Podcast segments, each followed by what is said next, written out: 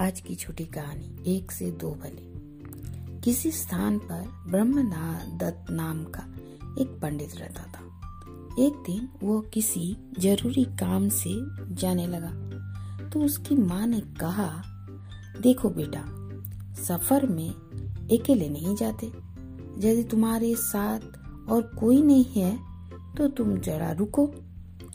मैं तुम्हें एक केकड़ा ला कर देती हूँ। उसे अपने साथ ले जाओ। बेटा ने कुछ देर सोचा, फिर बोला, ठीक है माँ। बेटे ने माँ की बात मानी और एक बर्तन में डालकर उस केकड़े को अपने साथ ले चल पड़ा।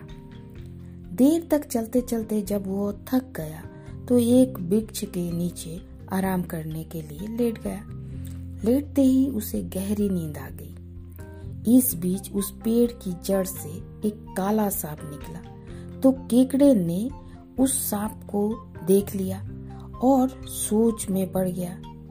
सोच के वह सोचा कि मेरे, ये तो मेरे मालिक को खा जाएगा। वैसे सोच के वो अपने, वह निकला, अपना बर्तन से निकला और उस सांप को अपने मालिक का जान बचाने के लिए उस सांप को मारने के लिए दौड़ा।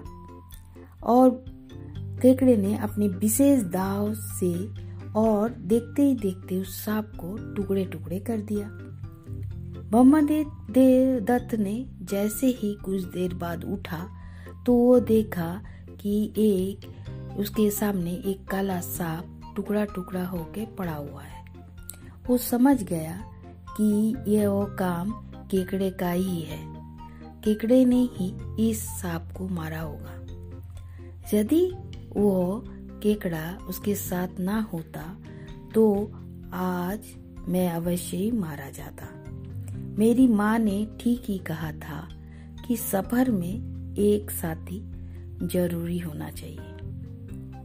आज अगर केकड़ा नहीं होता तो मैं मारा जाता।